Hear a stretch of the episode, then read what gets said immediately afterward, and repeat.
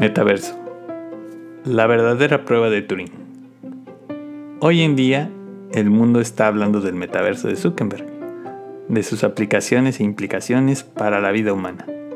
El metaverso consiste en un mundo virtual donde podemos convivir con amigos, establecer reuniones de trabajo o simplemente escapar de la cotidianidad de nuestras actividades un universo de realidad virtual o mixta al que varias compañías se están sumando por un interés económico donde incluso se pueden vender extensiones de terreno para tener un lugar donde vivir en esta realidad.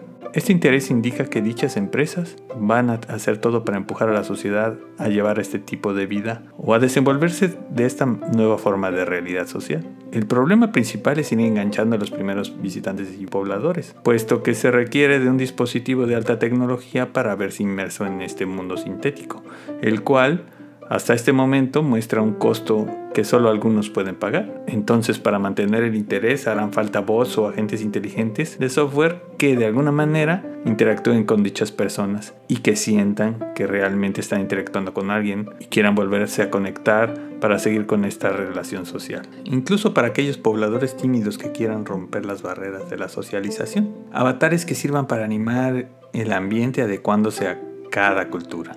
Todos estos agentes requerirán naturalmente de inteligencia artificial.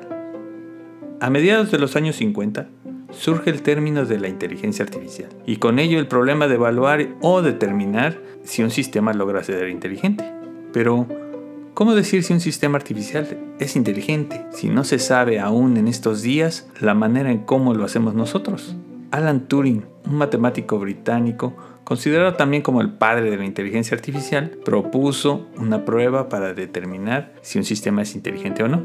La prueba de Turing, también conocida como la caja o cuarto de Turing, consiste en establecer una interfaz, ya sea una rendija, computadora, etc., en donde se elaboran e intercambian una secuencia de preguntas y respuestas entre una persona y dicha interfaz, logrando así engañar a la persona por al menos 5 minutos, sin que ésta sepa que está interactuando con una máquina o con una persona. Esta prueba fue fuertemente criticada, atacando el hecho de que tener una respuesta preparada para cada pregunta o saber seguir instrucciones no necesariamente denotaba inteligencia. Es como un soldado siguiendo órdenes para matar a 43 personas inocentes sin tener criterio propio sobre sus acciones. Uno se pregunta en estos momentos, ¿dónde está la inteligencia aquí?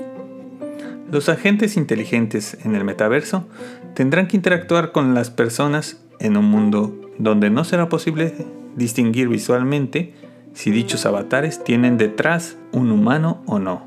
Y es aquí donde vendrá la verdadera prueba de Turing, engañando a los humanos quizá hasta más del tiempo previsto inicialmente, en un mundo de intersección entre dos realidades, en un entorno de inmersión donde tanto el surrealismo como el hiperrealismo convivirán. En la Universidad Veracruzana, en el Laboratorio de Robótica de la Facultad de Ingeniería Eléctrica y Electrónica y de la Maestría y Doctorado en Ingeniería Aplicada de la Facultad de la Construcción y el Hábitat en el campus de Veracruz Boca del Río, desarrollamos temas de realidad virtual, aumentada y mixta, así como también de inteligencia artificial.